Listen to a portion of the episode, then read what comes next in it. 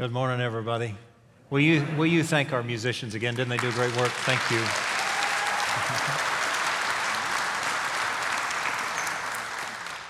It is good to be with you. If this is your first time with us, welcome. We're really grateful that you're here. We also want to welcome our online community. We're always glad that you're with us as well. Certainly hope this time will be a blessing for you as we continue this journey of unleashing the scriptures and how it is the Bible can be not only relevant but real for our daily faith journey. That is certainly our goal. And so I just want to uh, remind us that this uh, book of books, this collection of 66 that is foundational and doctrinal and authoritative for us. It's God's love story for you and for all of creation.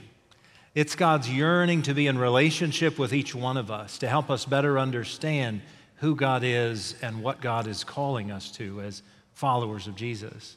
What we've learned over the last several weeks is that this is uh, inspired by God, that those writers who put it down were inspired by the Holy Spirit, inspired by God's presence, and inspired to bring us this authoritative word.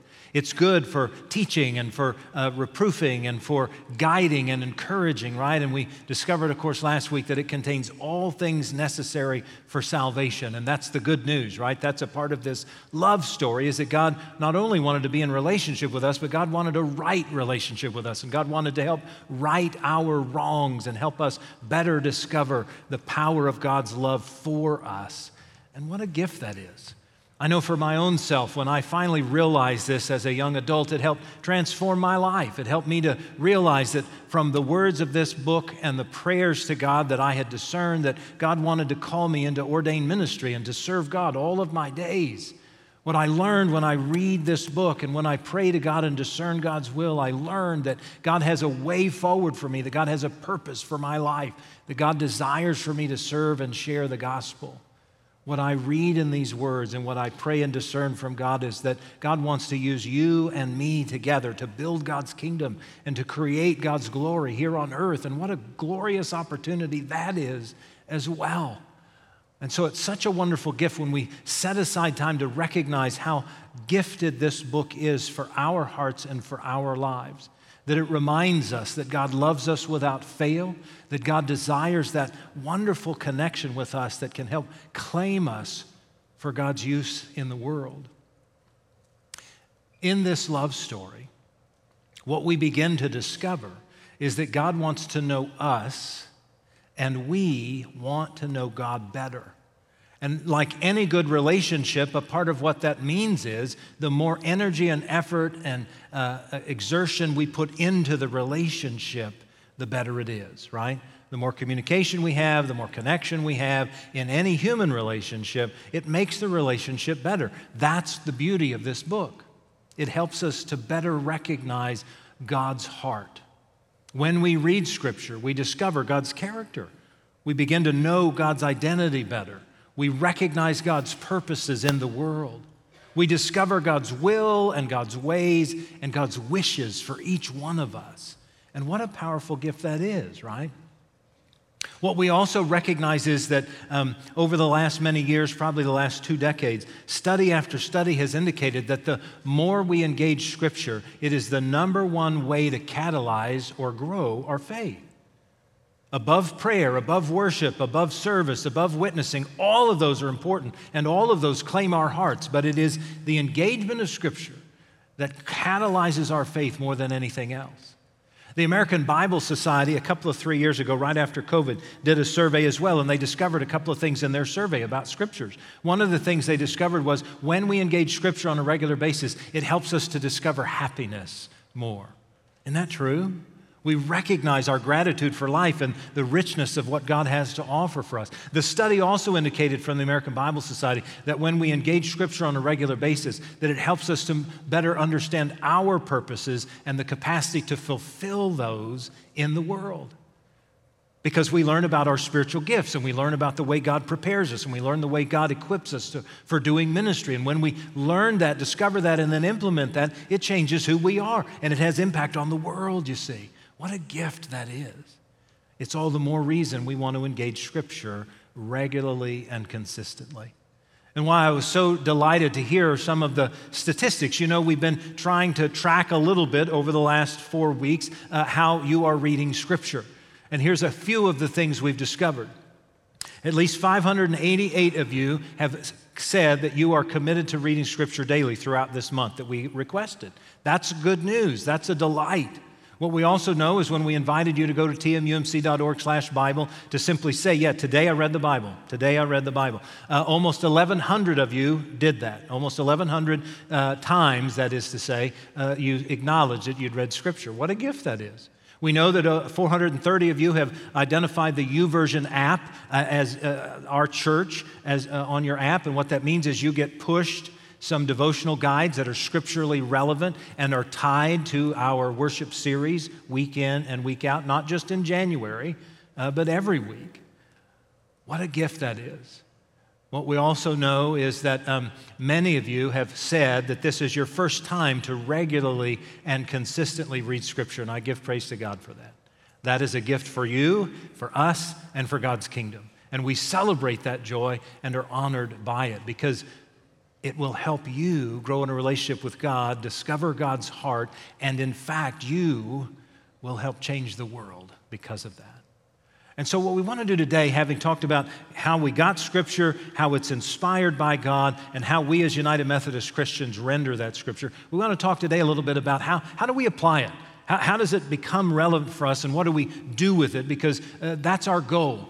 If this is indeed God's love story for you and for all of creation, we not only want to know that love story, but we want to join that love story, right? We want to be a part of what it is God is doing in the world.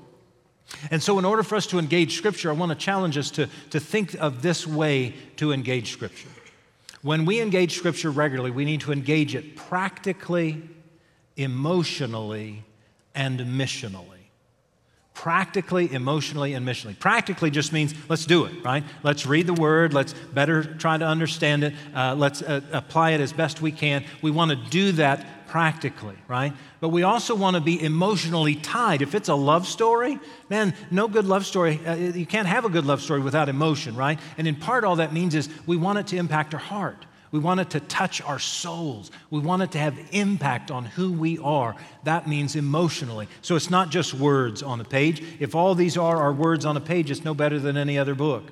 But if this contains all things necessary for salvation, it needs to hit us in the heart. It needs to grab hold of who we are, right? Emotionally. And then finally, missionally, well, all that really means is that it's calling us to something. Missionally, we need to do something with what it is we encounter here, right? That we are called for a purpose. And if indeed we're going to build God's kingdom, God's word is calling us to that, and we've got to read it as such. So there are many stories in Scripture where Jesus does this. I want to pick one particular one this morning. It comes from Luke chapter 4. This is in Luke's gospel, the beginning of Jesus' ministry. You know, in each gospel, Jesus starts his ministry slightly differently. I love Mark's gospel, for instance. In the very first chapter, I mean, within a couple of verses, Jesus is baptized, he's dunked in the Jordan, he goes into the wilderness. There's a whole sentence about his temptation in the wilderness, and then he's off to the races. Verse 14, he claims what he's here for and that we need to repent and believe the good news because the time of God has been fulfilled and the kingdom of God has come near. But in Luke's gospel, it takes several chapters to describe his birth and his, his uh, uh, baptism and his tempering in the wilderness. And then he gets up and he begins his ministry. And in chapter four, you might take notice that um, this is a unique way to begin your ministry. Listen to the way he does it. When he had come to Nazareth, where he had been brought up, he went to the synagogue on the Sabbath day, as was his custom. He stood up to read, and the scroll of the prophet Isaiah was given to him. He unrolled the scroll and found the place where it is written. Now, this is Isaiah 61, first couple of three verses. This is what Isaiah 61 said The Spirit of the Lord is upon me, because he has anointed me to bring good news to the poor. He has sent me to proclaim release to the captives and recovery of sight to the blind, to let the oppressed go free, and to proclaim the year of the Lord's favor. And he rolled up the scroll, gave it back to the attendant, and sat down.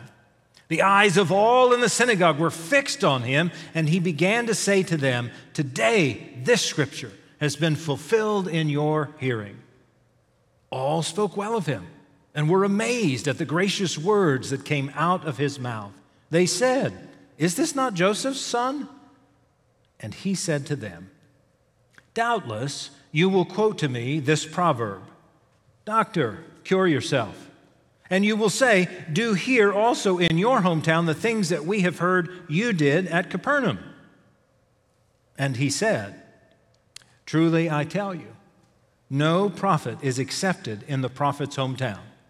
But the truth is, there were many widows in Israel in the time of Elijah when the heavens were shut up for three years and six months, and there was a severe famine over all the land. Yet, Elijah was sent to none of them except to the widow of Zarephath in Sidon. There were also many lepers in Israel in the time of the prophet Elisha, and none of them were cleansed except Naaman the Syrian. When they heard this, all in the synagogue were filled with rage. They got up, drove him out of the town, led him to the brow of the hill on which their town was built, so that they might hurl him off the cliff. But he passed through the midst of them and went on his way. Isn't that a fascinating way to start your ministry? You move from elation to anger and violence. And I just want us to pause for a minute because this highlights the way in which Jesus engaged Scripture practically, emotionally, and missionally. Practically, he got handed the scripture, the prophet Isaiah chapter 61, and he read it, right? And he, he read it authoritatively, he read it in, with integrity, and he helped begin to interpret it. It was a practical way to understand God's word. Emotionally, whoo, when he got finished and he rolled up the scroll and gave it back to the attendant and he said, Today, in your hearing, this has been fulfilled, man, you could have heard the cheers roar from the crowd, right? They were elated, they were excited, they were full of energy. They said he was, he was wonderful. What they were thinking to themselves, I'm sure, was, This is our king. He's going to save us from our enemies. This is the king of David. He's going to do all of these things and help bring in God's kingdom and make all of this happen. You can almost feel all of the energy in the room. That's emotion. You can likewise feel the energy after he explains it even further, and they ready to hurl him off the cliff. That's emotion, wouldn't you say? I think there's a bit of passion there. You go from high and to the pinnacle of the mountaintop to, I want to throw you off the top of the mountaintop, right? That's emotion. They could feel it, they could sense it. It wasn't necessarily all good, right? Emotion doesn't have to be all good, but emotion says, You've tugged right here, and you've pulled me closer, God.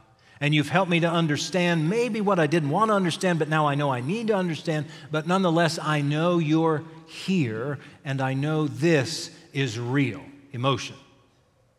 And he helped them to understand it missionally. The way he helped them to understand it missionally was I need you to understand here's what the prophet Isaiah said.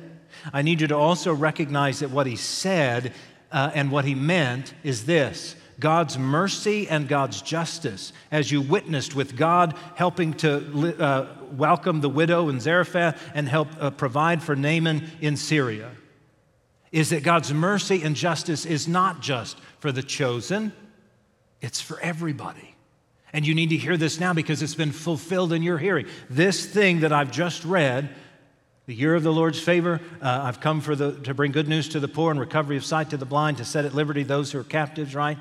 All of this is going to be fulfilled, not just for the chosen people of God, but for all of God's creation. That's a call to action. Not only has it been fulfilled here, but Jesus would go on in the Gospel of Luke and really in all of the other Gospels too to say, if you're going to be my follower, this is what we're going to do. This is how we're going to do it. That's what caused rage, but it was a missional call. It was a call to action. It was a call to do something with uh, the Word of God. It was a call to say there's more to this than just words on a page. You see, when we simply read this rotely, when it has no real purpose or value to us, but I check off that I've done it, that's not enough. It's a start, it's a helpful start. But we've got to recognize that every time we engage Scripture, we must do it practically, emotionally, and missionally. And the only way that that's going to have impact on who we are is if we recognize that it's real. that it's God's love story for you and all of creation. And in any good love story, I've got to participate. I've got to be in that story, and I've got to do something with that story, and God's calling us all into it. And so I want to suggest today a few ways that we can engage Scripture. And then I want to talk a little bit more about how it is as we, as United Methodist Christians, apply that to our daily life. Because when all is said and done, if indeed we're a part of this great love story, man, we got to participate, right? We've got to engage. So, not an exhaustive list, but a few suggestions for us that take the words off the page and claim us for God's purposes in the world. Here are some ways I want to suggest that we engage Scripture. First way we can engage Scripture is when we're reading, I want to encourage us to engage it by imagining. Just imagine um, if I'm in this story, for instance, golly, I wonder how people felt in that synagogue that day when Jesus got up to read. I wonder what it was like when he started. I wonder what it was like when he finished. I want to imagine. I want to imagine when uh, Elijah uh, runs from Jezebel and hides in the cliffs and, and feels the wind and the, the sheer terror of the earthquake and the rains, and then finally hears God in the still small voice. I want to imagine what was that like? What did it feel like to run? What did it feel like to hide? What did it feel like to encounter God in the sheer small silence? I want to imagine. Because what that does, of course, like any good mystery, any good thriller, even a good love story, right? It captivates you. It captivates who you are and what's going on in the book. And it, has a it gives a further desire to know what am I going to do with this or about this? I want to invite you to imagine the next time you read Scripture. Second thing I want to invite you to is to seek. And all I really mean here is to ask some questions. I, I, I, am one of those curiosity guys. I'm the guy, I'm the kid who in elementary school and junior high, I got in trouble for asking questions a lot. I wasn't asking them to be agitating. I was asking them because I, I really wanted to know what, why were we doing this or what is this for? How's this going to help? Not every teacher appreciated that. But I want to challenge us to seek because it's in the asking of the questions that doors begin to open. Ask questions when you're reading scripture like, man, what does this say about God and God's nature? Or what does this say about me? If I'm a follower of Christ, what is this saying to me? What is it claiming for me? Or um, what is this calling me to? Uh, all of Scripture is calling us to something. And so, if it's calling us to something, what is it uh, that I need to be called to? What am I supposed to do with this, right? All of those are seeking. It's why Jesus would say, Seek and ask and knock. Because as we do, doors begin to open and we can discern and we can become uh, better at knowing what it is God wants for us. A third way we can engage Scripture, I just say memorize. And I, I don't mean memorize the whole book. I don't mean memorize the whole chapter. If you want to do that, great, more power to you. The point of memorization of Scripture is not to be overwhelmed, not to feel as though it's a burden, but rather more so that I capture a, a, a verse or two that helps bring encouragement or helps, helps me in my time of need or helps lift me up, right? It's why we would often quote Psalm 23 or portions of it. The Lord is my shepherd, I shall not want, right? That's about assurance, it's about abundance, it's about gratitude. It's why further in, in verse 4, we would say, um, Even though I walk through the valley of the shadow of death, I will fear no evil because you are with me. We need that from time to time, don't we? Or when we hear the prophet uh, Micah say to us, Well, what is it that the Lord requires but to do justice and to love kindness and to walk humbly with our God? That tells me what I need to do. Or I hear Paul say to the Philippian church, I can do all things through Christ who strengthens me. You see, I, when I have that and life is hard, or I don't know the, the way forward, or I can't seem to see uh, what it is God's asking, I can do all things through Christ who strengthens me. Or the words of Jesus that say, uh, Where your treasure is, there your heart is. Ooh, that stings. But it's a word I need to hear and a word I need to live with. You see, scripture memorization is a way to say, God is with me, and I can take that wherever I go. We don't have to memorize the whole book, just that which can be helpful. And wherever I go, therefore, I know God is there. Another way to engage Scripture is prayer. Certainly to pray that I might receive wisdom and insight and guidance, right? Certainly to pray that I might could discern God's will as I read. But I also want to suggest we can actually pray Scripture. Much like we memorize Scripture, these, are, these two are tied, we can actually pray Scripture. Like the words, Lord, have mercy, long standing prayer in the church. That's actually from Scripture. Uh, first, probably from David when he got caught in sin with Bathsheba, and he writes Psalm 51, and in part he writes, Lord, have mercy on my soul.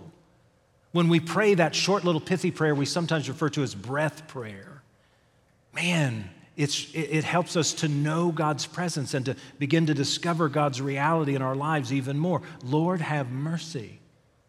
Or Saul's, uh, I'm sorry, Samuel's claim in 1 Samuel chapter 3 when, when he knew God was calling or he, he recognized it, he finally said, Lord, speak, for your servant's listening. That can be a short little breath prayer. Lord, speak. I need to know more. I want to know more. Help me out, Lord. Lord, speak. I'm listening. And then to pause and to reflect on whatever it is God might be speaking. That's scripture in your breath, holding you in relationship with God. Or the powerful words of the prophet Isaiah, or Moses, or David, or Jeremiah, or anybody else who heard God's call and they said, Here I am, Lord, send me under our breath, in the moment of uh, deep discerning and trying to figure out God's will forward, here I am, Lord. It's a breath prayer. It's a powerful gift of connection with God. We can pray the scriptures.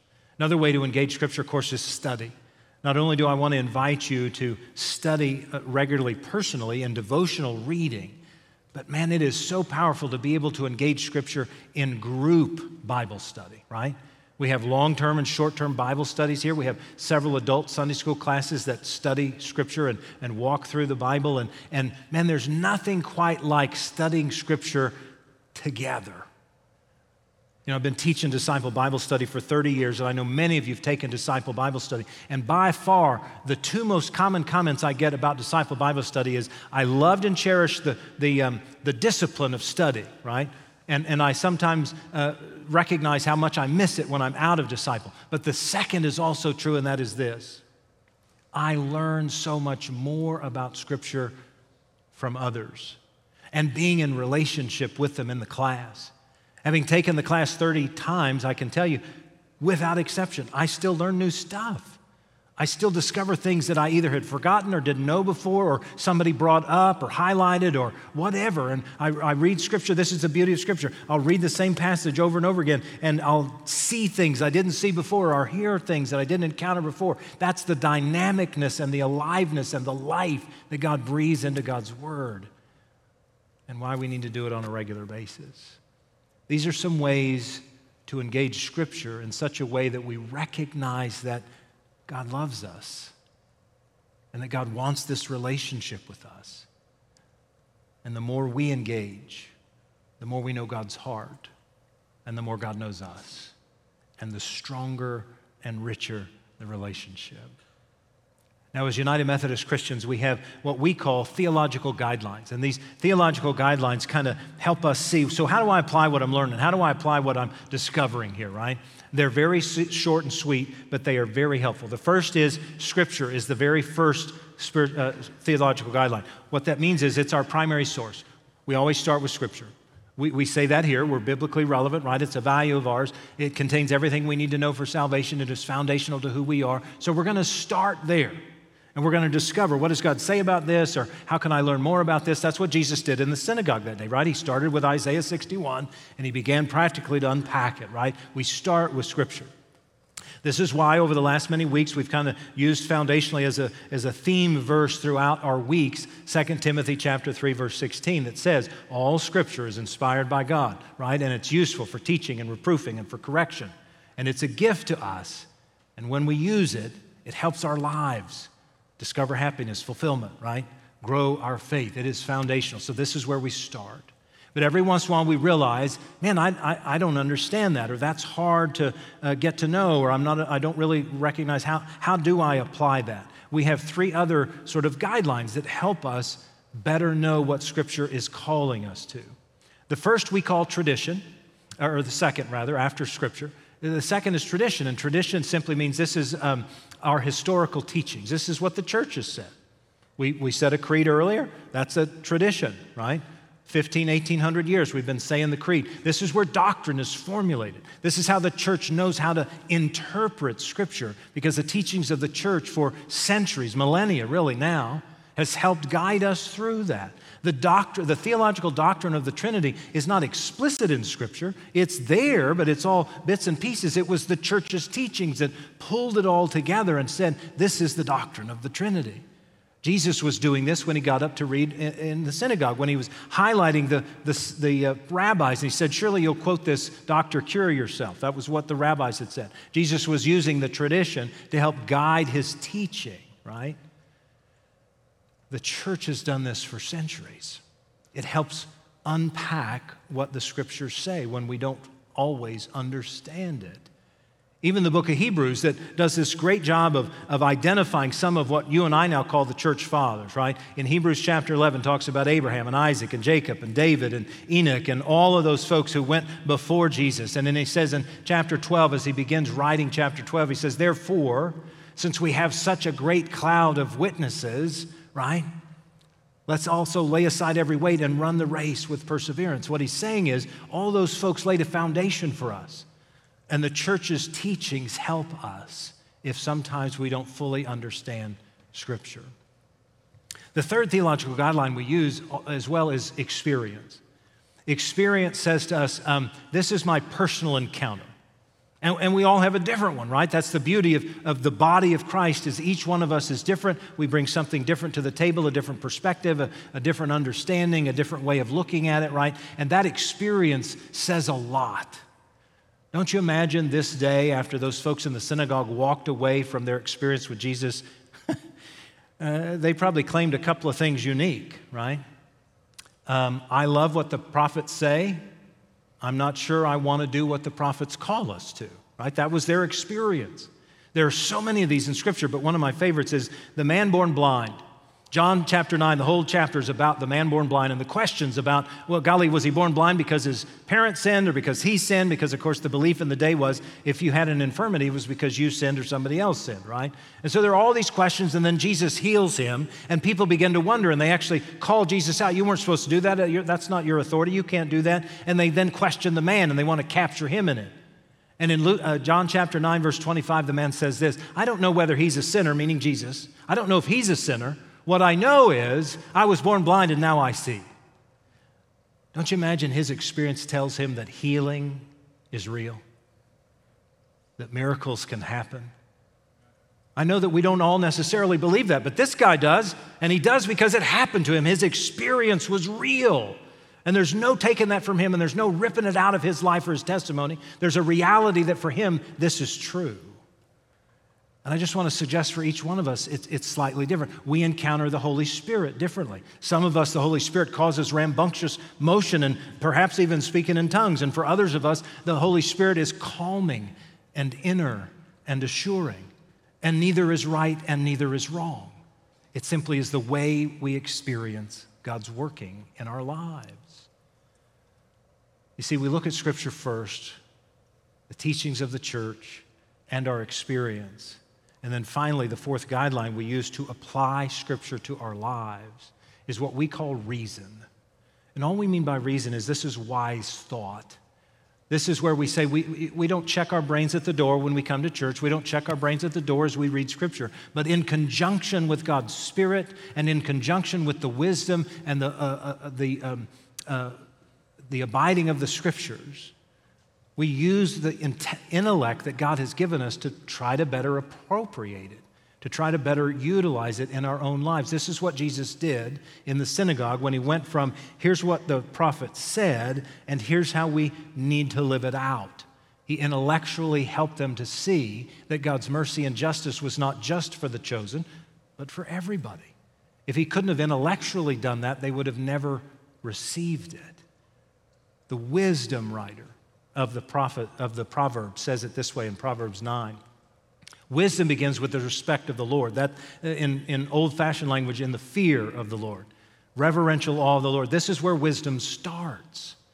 And so, in part, what we mean when we say reason is in conjunction with God's movements in the world and in conjunction with, God, with reverential awe of who God is, I can use God's intellect in my brain to help me better understand what this is.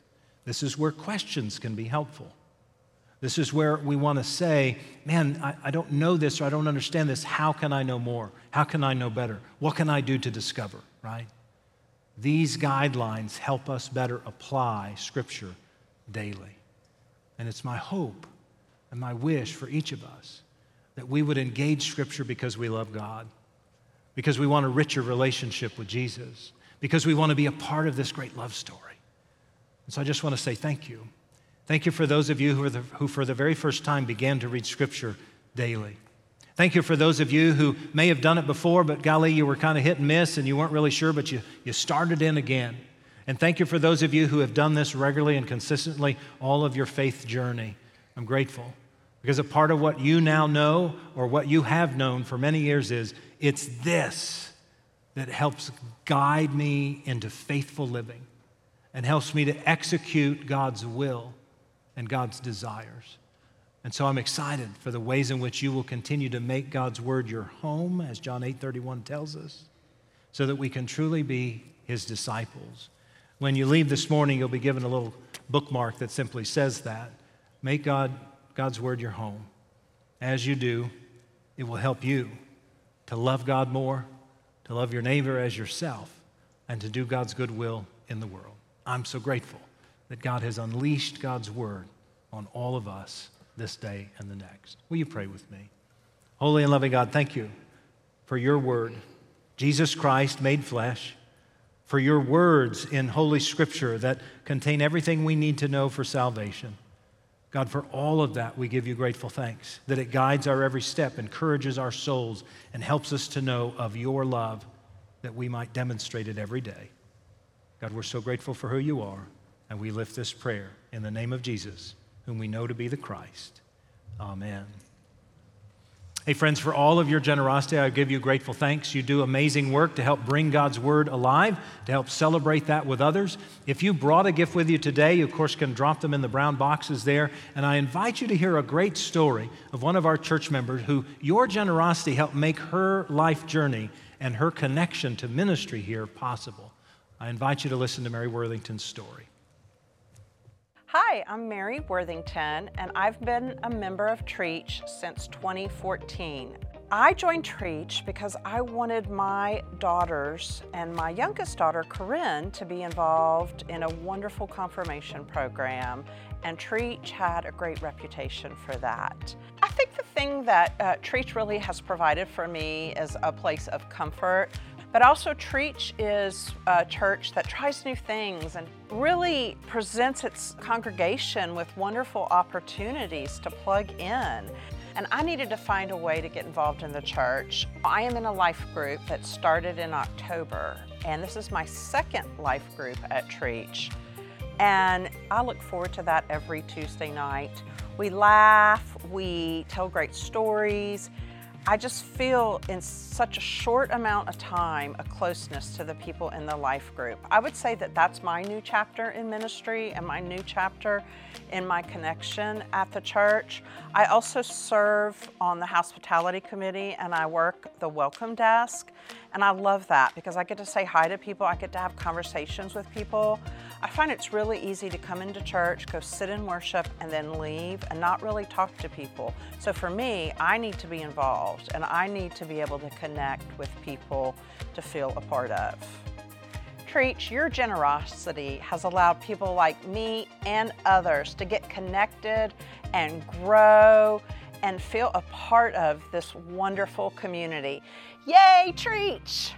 To continue to give to the ministries of Trietsch, scan the QR code, go to tmumc.org slash give, or text the letters TMUMC to 45777. Thanks.